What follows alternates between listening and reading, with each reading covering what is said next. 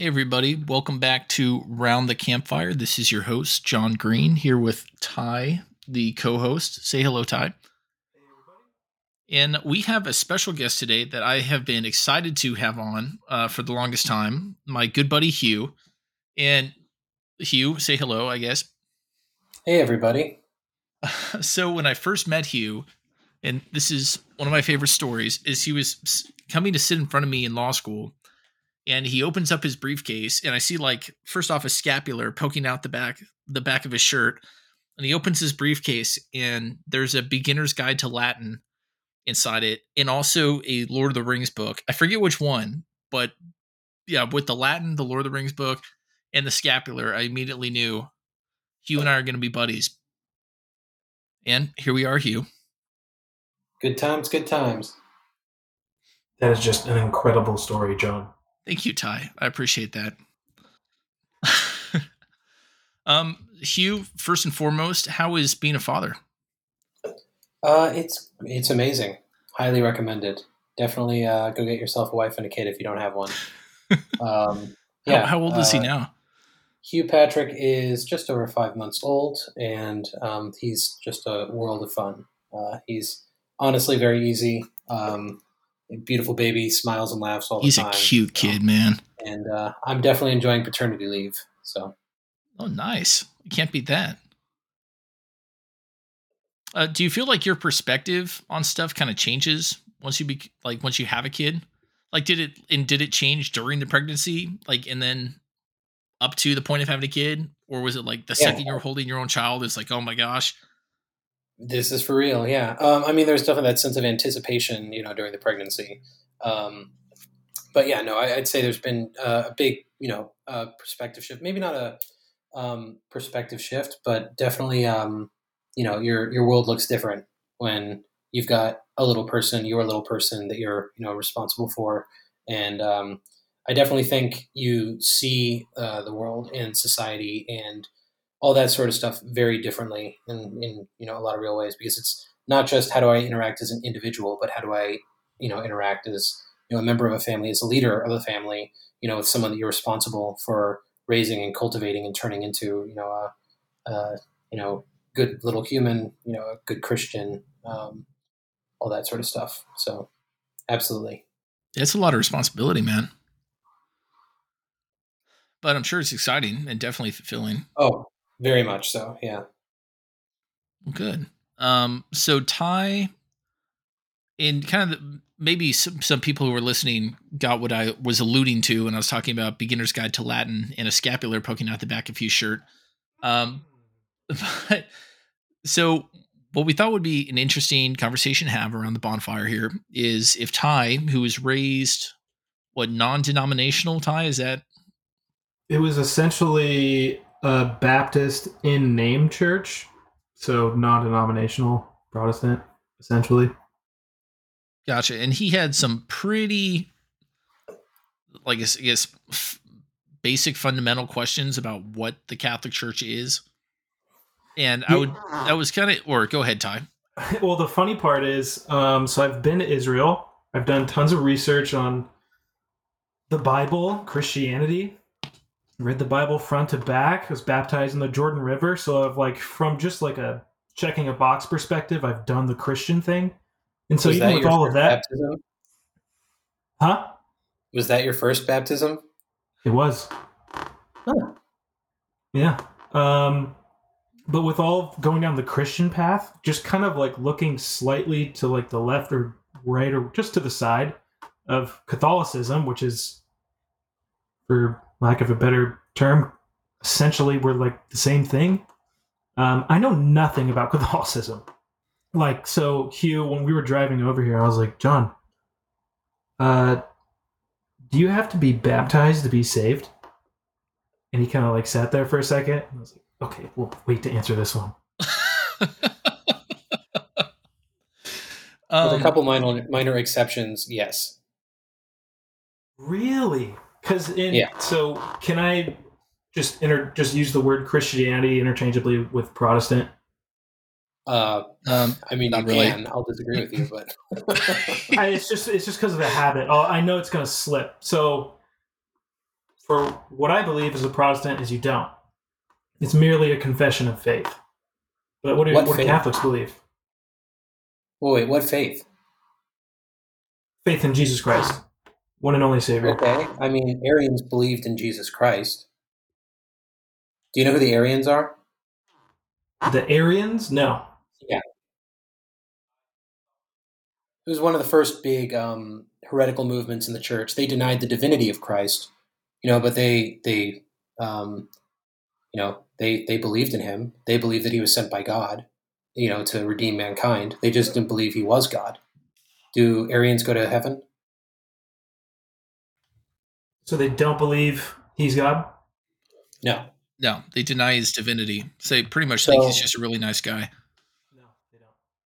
Yeah, I mean, when, when we say like, uh, I mean, this uh, we'll we'll get into this, but uh, when you know um, when we talk about, oh, I I believe in the confession of faith. I mean, the first big question for Protestants is what faith. I mean, Protestants have not been able to hammer out the essentials of Christianity like from the beginning.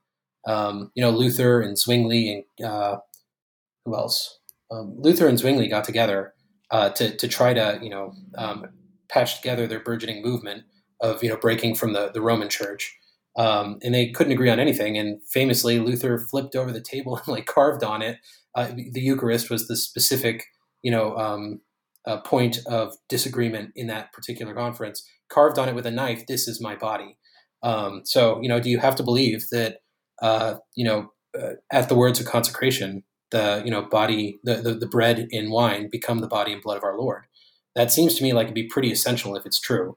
Like you know if it's actually the case that bread and wine turn into the flesh and blood of jesus christ you know sacrificed for us it seems like you know that's pretty important especially because he's you know he says if uh, if you don't consume this you have no life in you. Um, but he's you know zwingli said that that wasn't important at all uh, he was the first person pretty much in christian history to say that but he said it um, so you know zwinglians say you don't need to believe in that that that's not part of the confession of faith lutherans say that you do and in fact, if you deny it, you're damned to hell. See, this is the stuff that, like, as a Protestant, we don't really. Sorry, John, I just squeaked the chair again. Um, as a Protestant, we don't really, at least I don't personally, get so deep into these specific things. Like I was, John, weren't we talking a little while back where you were talking about communion and how you said it literally transforms into the blood of Christ and flesh? The blood, That's- body, soul, and divinity. Yeah, Well, it takes on the foreign to Protestants. Totally foreign idea. Had no idea it existed. Not true. I mean, I uh, could respectfully. Um, well the in the word last- the word when you're talking about Baptists, like American Baptists, it's very foreign, yes. But the American, you know, the American Protestants that first came here, it would not have been foreign to them. I mean, they wouldn't obviously have used the same language or believed the same things as Roman Catholics, but they were wrestling with those questions in a very serious way.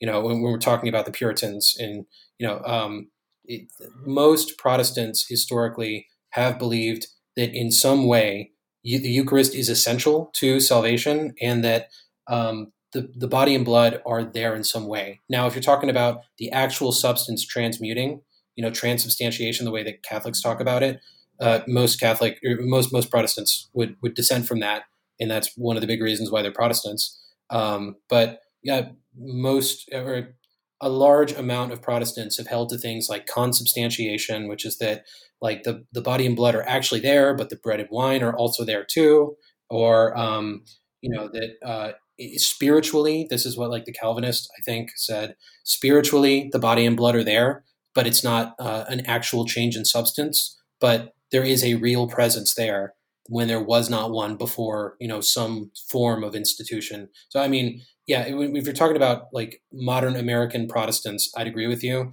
But modern American Protestants would be called heretics by just about every like prior generation of Protestants. If you go back to like the 1800s, you know, in in in earlier.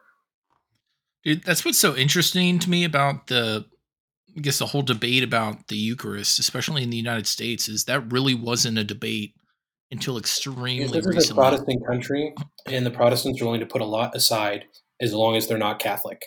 Like you can basically believe whatever you want. I mean, there you could say there's maybe one or two things that will definitely get you kicked out of Protestantism. Like if you start denying Jesus Christ as the Son of God, um, you maybe that'll get you booted. But then again, John Adams, most Americans will claim him as a Protestant, and he was a Unitarian, which means that he explicitly denied that Jesus Christ was the Son of God. And he was an upstanding member of Protestant American society. He attended a Protestant American church. At least last I checked, the Unitarians were like part of that, you know, faith tradition. Um, so, you know, maybe there's one or two things that these days will get you like, you know, kicked out of the tent.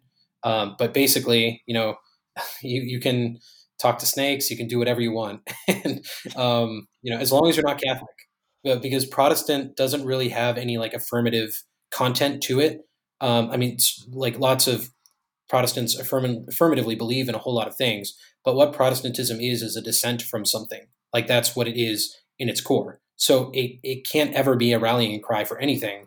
It's just you know it, it's built into it's baked into the cake that it fractures you know um, uh, uh, you know eternally um, because it, it's a negation. It's not a affirmation. That's an interesting point that I've never thought of before. Um, so, but going to to Ty, I kind of want to direct yeah, this question your yeah, way. You were also, mentioning faith yeah, in the ahead, creed, or like faith.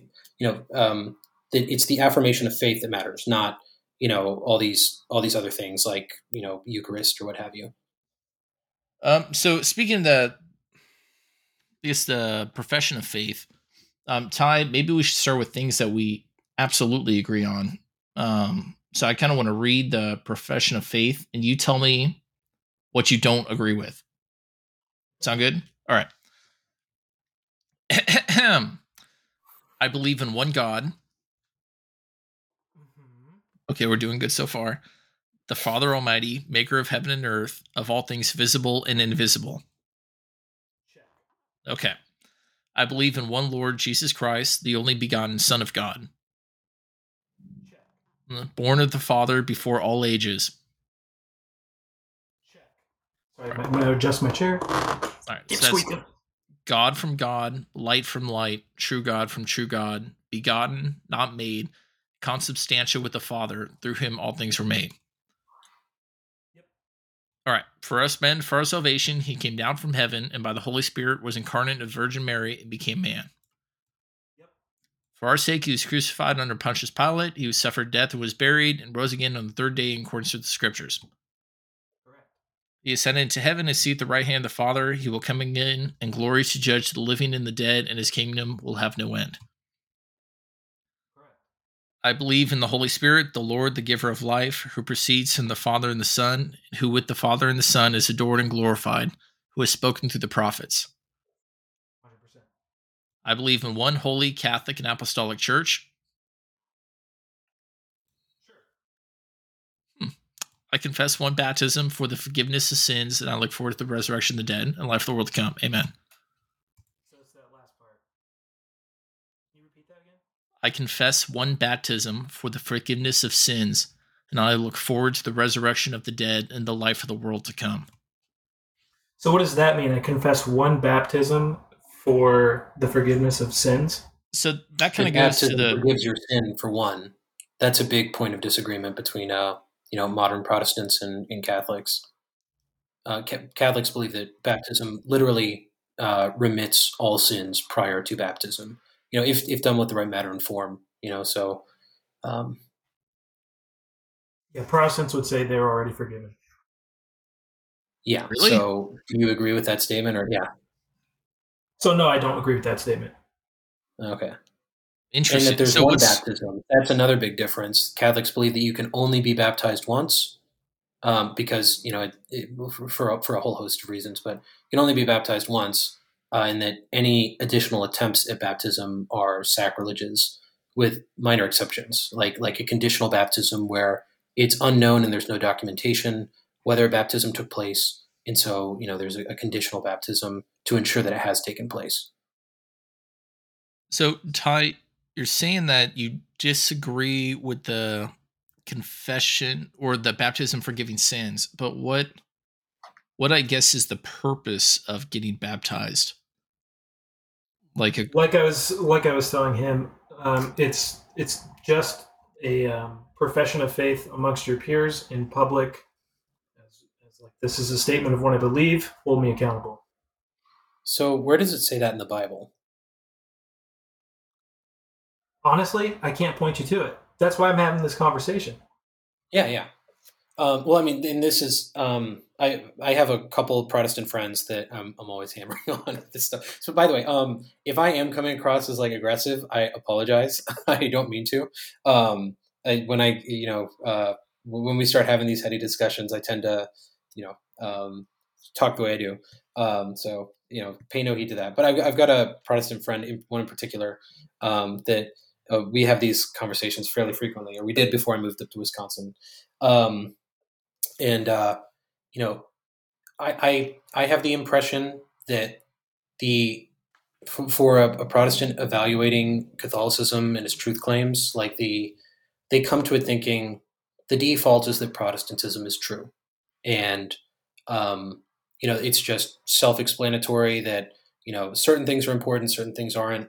That you know certain things are side matters like whether baptism saves or you know, whether the bread and wine turn into the body and blood of Jesus Christ, or whether the church is invisible or visible. Um, so, uh, but they, they come with like essentially Catholicism needs to prove itself, um, and Protestantism is default Christianity.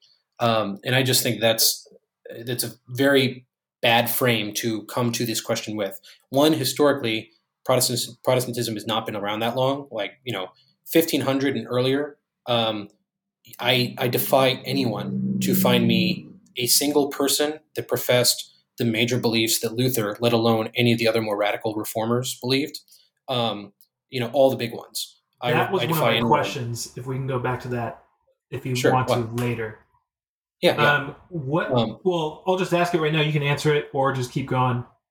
I was asking John, when was like the split? When was it like, oh, like 15, the Catholics were like, was it like the Catholics were like, ah, you you guys heretics, Protestants, get out of here, and they did their thing, or were the Protestants like, ah, you guys are too strict, we're doing our own thing?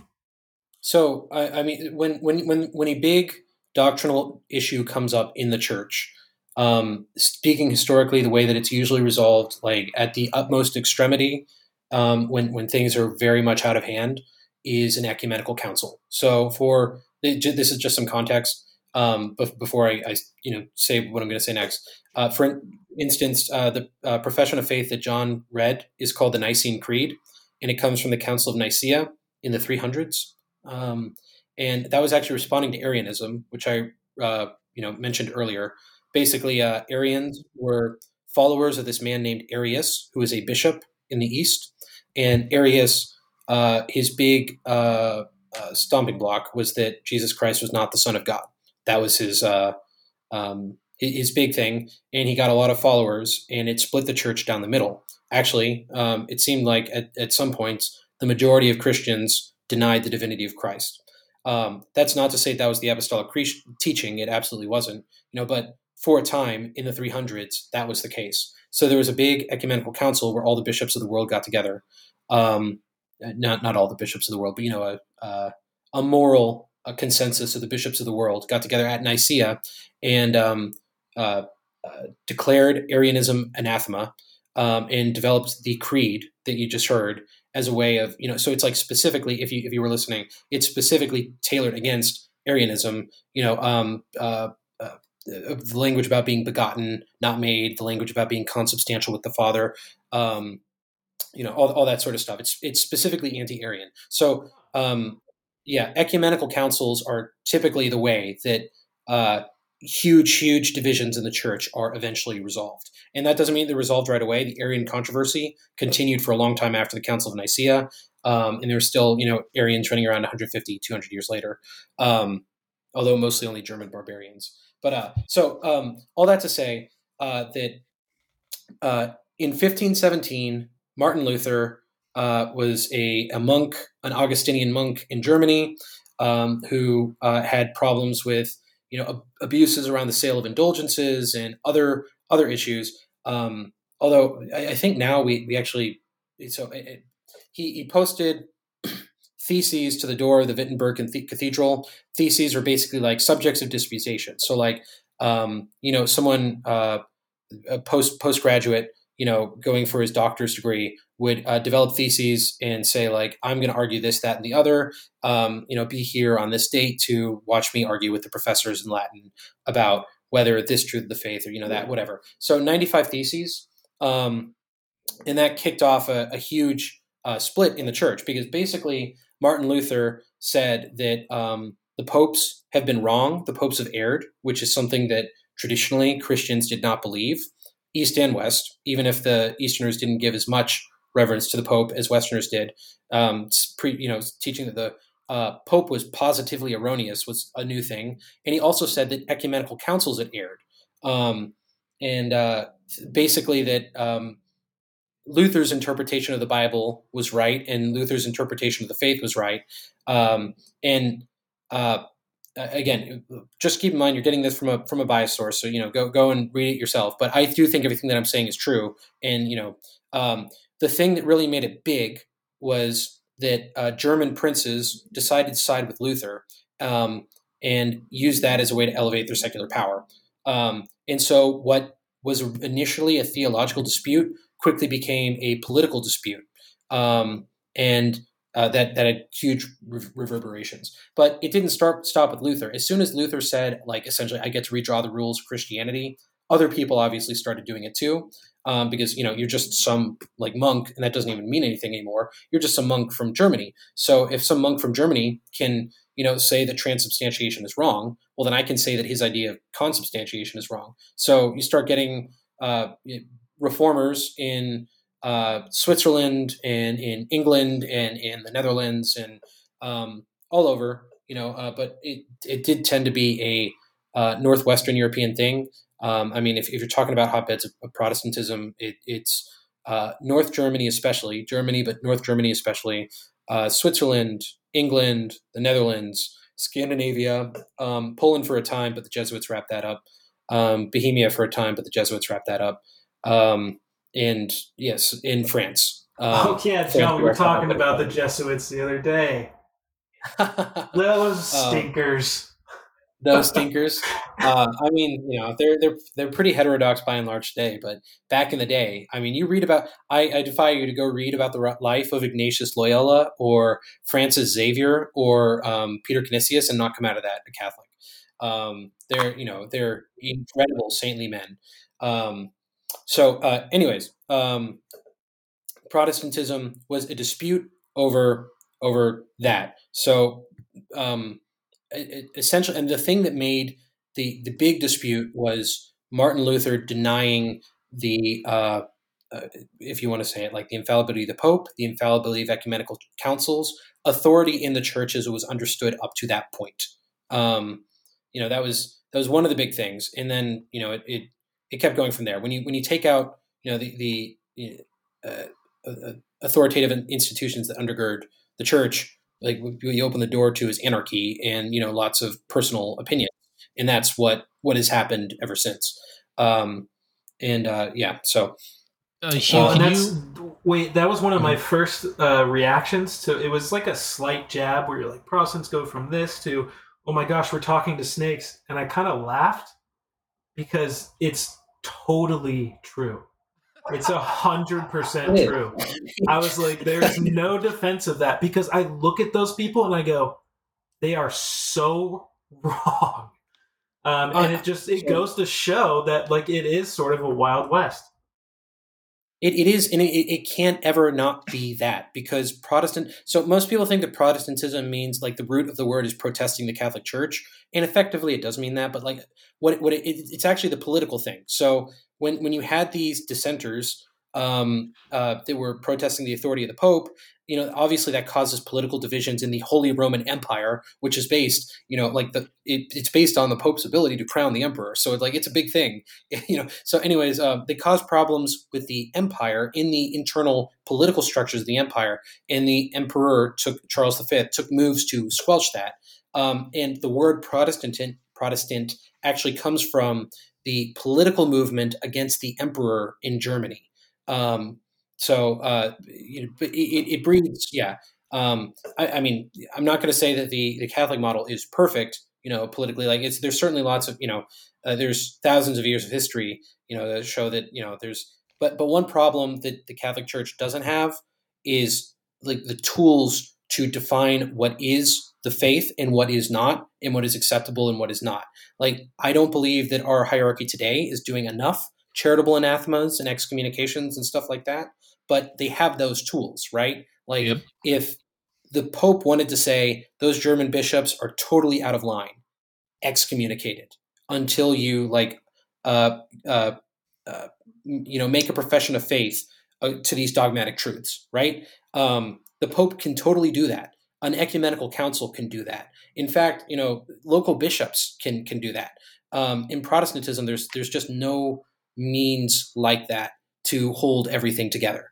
Um, and you know, every time someone's tried, it's just fallen apart miserably. I mean, that's the English Civil War, you know, in a in a nutshell. Um, Hugh, you used the word infallible a couple times. Can you explain what that means?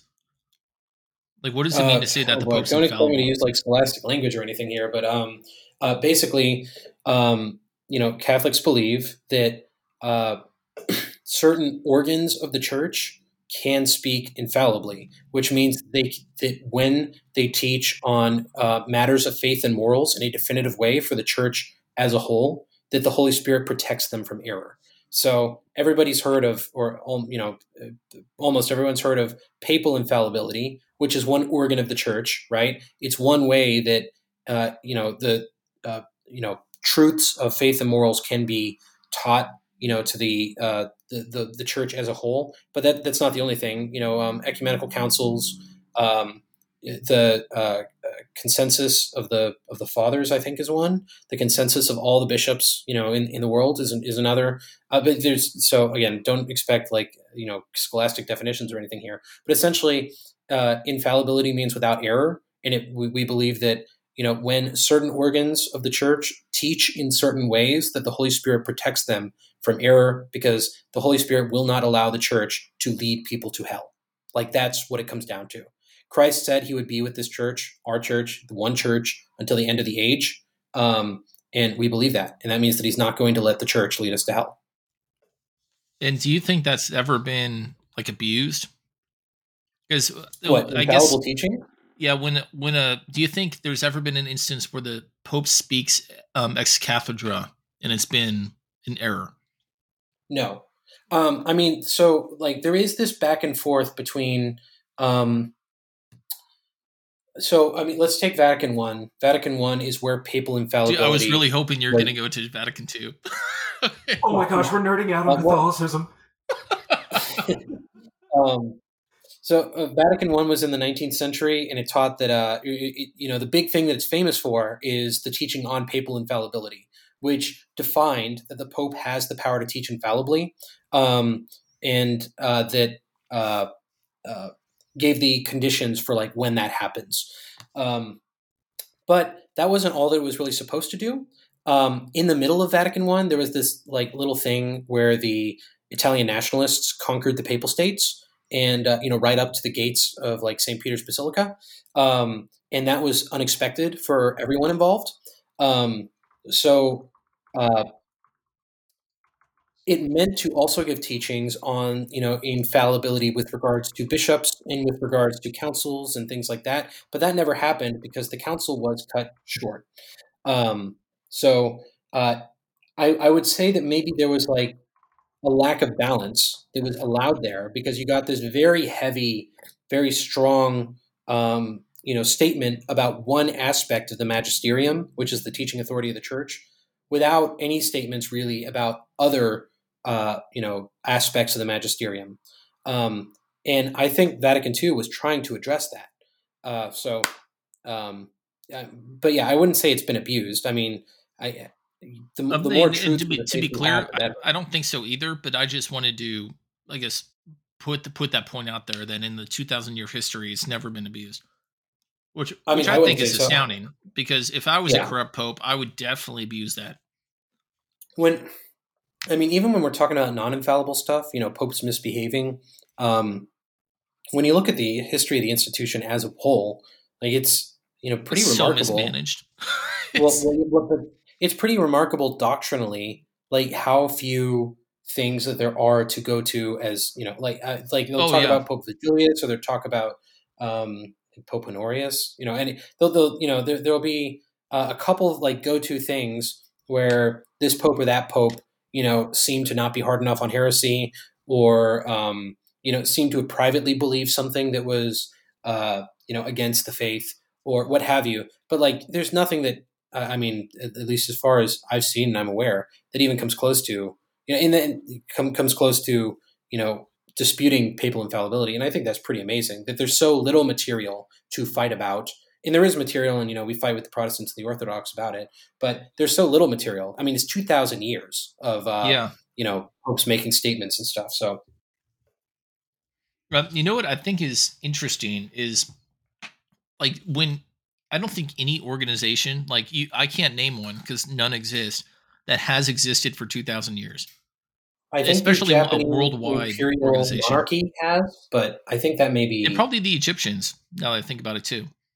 I- I, mean, I guess there's- in our- I don't think there's any I don't think there's any stable institution like the Right. E- Egyptians as a people, maybe like Copts as a people. But um, if if we're talking about like ethnic groups, then you know. Uh, but yeah, the, the the Japanese monarchy has existed for. I mean, le- legendarily, right? Like we don't actually. Um, the legends take it back to that time. Um, but th- there's that, and there may be one or two other things. But there's there's very few things that have the staying power of the papacy, and and obviously the universal church, right? So. Yeah, and I Um, think that well, I mean, I guess my point was it's been so poorly managed, and there's been a lot of just terrible popes that it's a miracle in and of itself that the church is still around. that Hilaire Belloc quote where uh, you know um, I believe in the uh, you know indefectibility of the church or something like that. But for you know uh, any anyone who's you know not a Catholic, uh, you know. It, it's something like any institution run with such knavish imbecility wouldn't last a fortnight.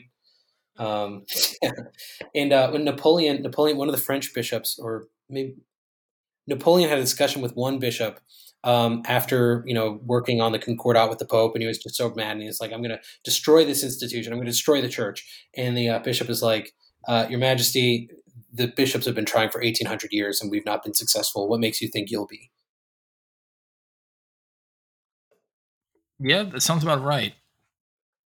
Hey, so okay, so what's the difference between Catholicism and Roman Catholicism? Because I've known people that are like I'm Roman Catholic. propaganda. I have no idea what that means. Protestant propaganda. So first of all, propaganda is pro- the word propaganda is Protestant propaganda. Do you know where that word comes from? No. Okay, so if you were interested in Catholicism and in the 1500s, and uh, you wanted, you know, materials to instruct you in the faith, um, there was a congregation uh, in the Vatican for producing materials for you to consume if you were interested in becoming a Catholic, and that was called the Congregation for the Propagation of the Faith, Congregatio Propaganda Fidei, something like that. Um, and the English uh, just started calling that stuff propaganda with the idea that it warps your mind, right? That it brainwashes you. But that the, the use of that word in that instance is propaganda. Which is just so I just incredibly thought, I always ironic. think that's like a, you know, do you know what I'm saying? Oh no, I definitely get what you're saying. Hmm So But I Roman mean- Catholic versus Catholic. Yeah, I've Um, had people say I'm Roman Catholic, and I've had people say I'm Catholic. So Catholic just means universal, like that's the meaning of the word. When they say uh, one holy Catholic and apostolic, what they're saying is the church is one holy universal and apostolic. Like that's what they mean when they when they say that in the creed. Um, so Catholic just means universal, and that's what Christians uh, like. You know, that's that when when when there are disputes, like you know, big heresies in the church. Often it comes down to the followers of a certain sect and the Catholics, right? So the Arians and the Catholics, the you know uh, the Lutherans and the Catholics, um, and there's a lot of uh, you know. Um, there's a lot of weight to just being able to use the term Catholic and sustain it. You know, like uh, if you can say that you're the Catholic and the other guy follows a certain individual, that guy sounds like the worst, the the, the less true Christian, just for the fact of it, right? So if someone's a, a Calvinist or a Lutheran or a Zwinglian, and you're like, well, I'm a Catholic, it's you know you just using the word is sort of winning the argument, um, and they they hate that. So uh, the English started calling Catholics Roman Catholics as a way of distinguishing that oh. they are oh. loyal to the Pope. Like those people, I mean, normally they would just call them papists, but if they were trying to be a little more diplomatic, they would call them Roman Catholics. So I think that's the etymology of like where that comes from.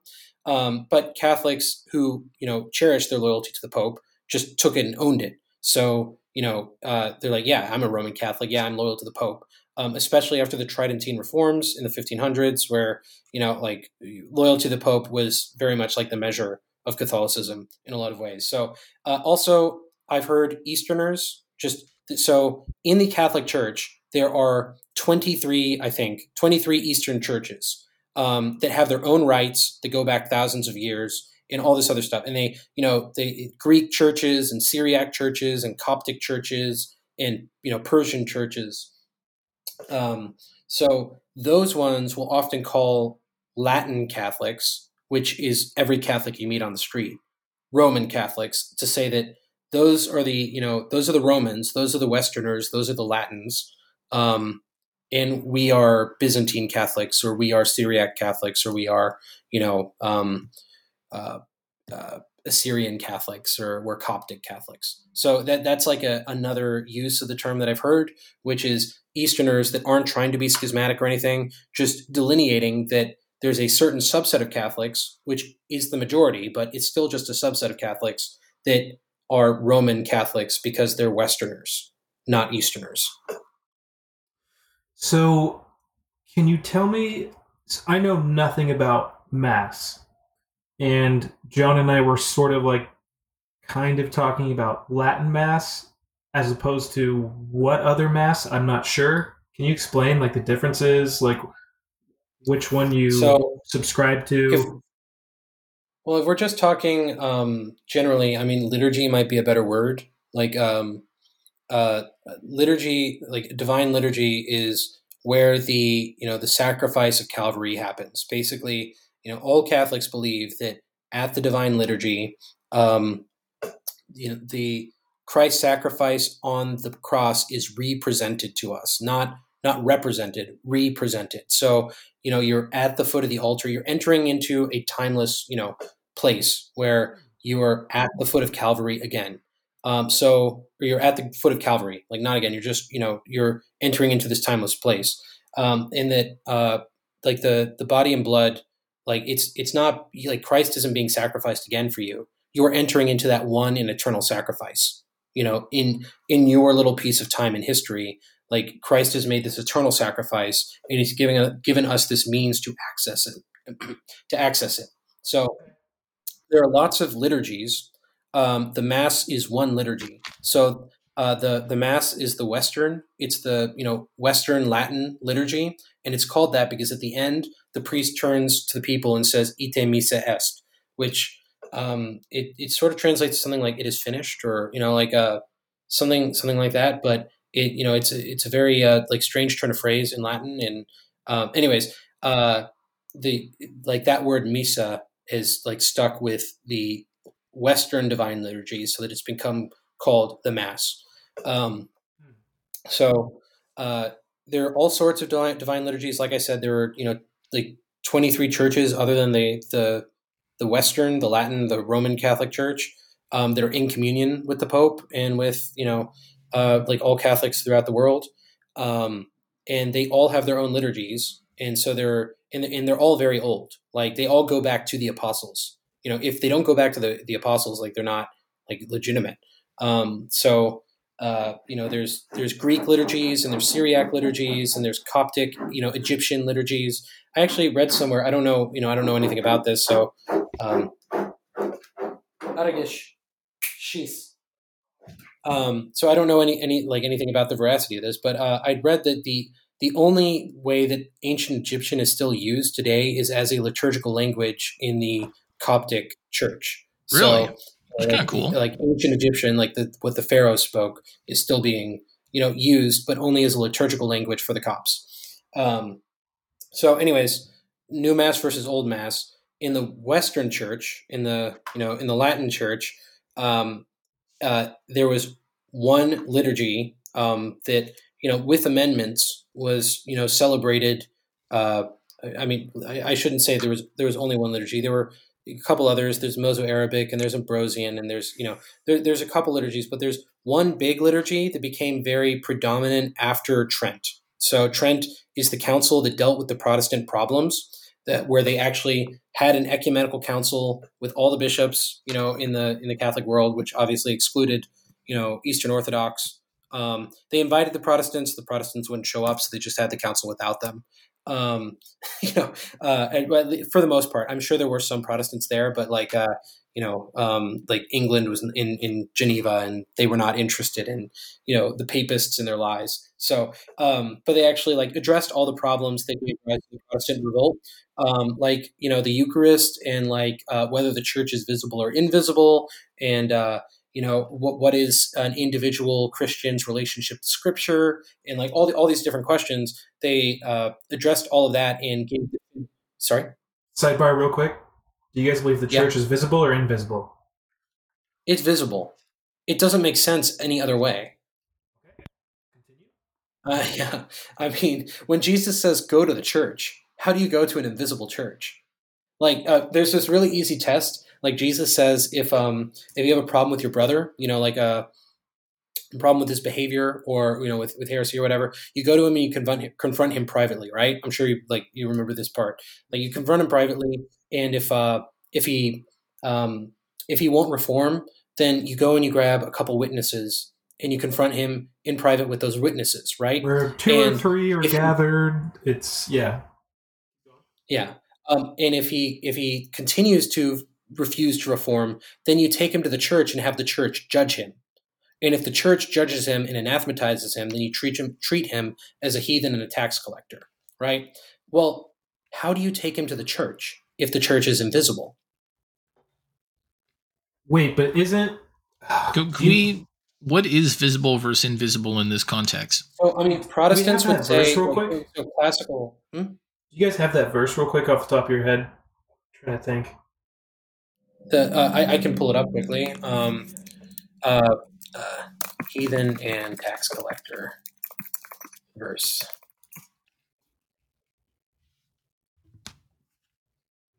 So it looks like it's Matthew eighteen seventeen. Let me pull up the Douay-Rheims version because just got to go all traditional Catholic here. Of course. Douay-Rheims, Matthew eighteen seventeen. Um, here we go. Bible research. Yeah. So read the full chapter. Okay, 18. Okay. For the Son of Man has come to save that which is lost. What think you? If a man have a hundred sheep, and one of them should go astray, doth he not lead the ninety-nine into the mountains, and go to seek that which has gone astray? And if it's if it so be it that he find it, amen, I say to you, he will rejoice for more that than for the ninety-nine that went not astray. Um, even so, if it is not the will of your Father who is in heaven that one of these little ones should perish, but if thy brother shall offend thee, against thee, go and rebuke him between thee and him alone. If he shall hear thee, thou shalt gain thy brother. And if he will not hear thee, take with thee one or two more, that in the mouth of two or three witnesses every word may stand. And if he will not hear them, tell the church. And if he will not hear the church, let him be to thee as a heathen and a publican. Amen, I say to you, whatsoever you shall bind on earth shall be also shall be bound also in heaven, and whatsoever you shall loose upon earth shall be loosed also in heaven. Again I say to you, that if two of you shall consent upon earth concerning anything whatsoever they shall ask, it shall be done to them by my Father who is in heaven. So, uh, the, uh, one more distinctive belief that Catholics have compared to most Protestants today, uh, all that I'm aware, is that uh, we believe that you know uh, um, ordained ministers of the church can uh, cleanse your sins. You know, can remit your sins um, if you you know if you, if you confess your sins in, in the way our Lord stated and that the Church states. Uh, so that's a big one, and a lot of that comes from that that line right there, and a couple other places where he specifically says, "Whatever you bind on earth shall be bound in heaven, and whatever you loose on earth shall be loosed in heaven." That's a big responsibility to give to humans, but that's what our Lord did. So, anyways, um, well, you want to know uh, the funny part? So the uh, just like the standard Protestant upbringing of this, so yeah. it's funny because you use this church, this verse as an example of like, well, this is the reason why the church is visible. it makes no sense why you would tell it to the church after they refuse to listen. So what we do, and I'm not trying to argue and say like this is correct, you're Mhm. wrong. Um, you just go down to verse 20. For where two or three gather in my name, there I am with them. And so Yeah, that's we- true. Uh, they take that. that no one can speak the name of Jesus without the inspiration of the Holy Ghost. So heretics have been speaking the name of Jesus since almost before he ascended into heaven, right? Like well, what I'm saying though is know, just that the whole church uh, being like visible versus invisible, where I think most Protestants would argue it invisible. I guess where we differ in the scripture right there is we go, oh, where two or three gather in my name, I'm there with them. That's a representation of the church, therefore invisible. Well, I'm what, what I mean where to say Protestants is, would well, land. first, first of all, I mean, with with that that St. Paul quote that no one can speak the name of Christ without um, with can say the name Jesus without like the inspiration of the Holy Ghost. Um, like uh, people blaspheme, you know, all the time using Christ's name. Um, according to St. Paul, they can only do that, you know, with with the Holy Ghost, right? So obviously, people can have Christ in their presence and smack him in the face, right? I mean, I think that's fair. In fact, I mean that that scripture, like I think we're focusing on two different things here. You're te- you're focusing on the the concept of I think I am there like when two or three are gathered, then I am there, and then people invoking His presence as though He is here and I can heal things like that. Is that what you're saying? no, I'm just saying that he can be in people's presence and they can not be the church. Okay. Perfect. Okay, I get your point now. Yeah. Uh, if people can use Christ's name to blaspheme in, in a group, like if a group of atheists get together to trash talk Christ, like you know they they they can't you know they can't do that without uh, the you know the Holy Ghost being there amongst them, you know, uh, allowing them to use those words, and Christ allows them to, um, you know. But uh, in in you know Christ is amongst those who are Christians, or you know, th- though outside the church in some way but that doesn't mean that they're in the church, right? Like we go to the church for definitive judgments on matters of faith and morals. Like if it if the church can't do that, what good is it? I mean, I guess that would be my question.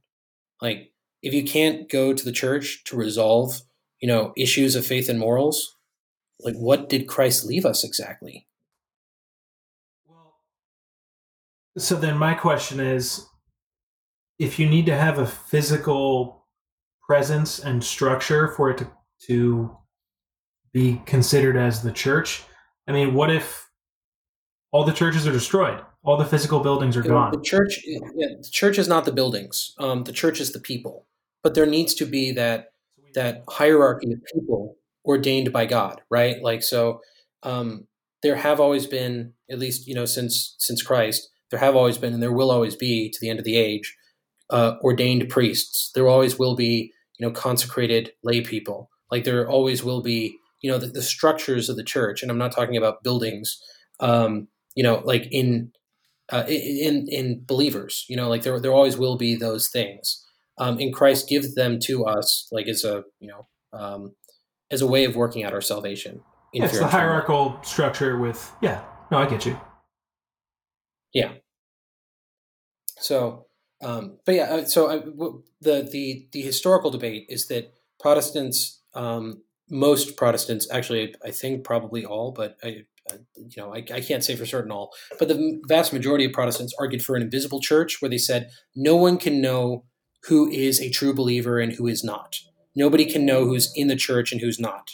Um, in, and they would disagree about whether you could know if you yourself was in the church, you know, if you yourself were in the church.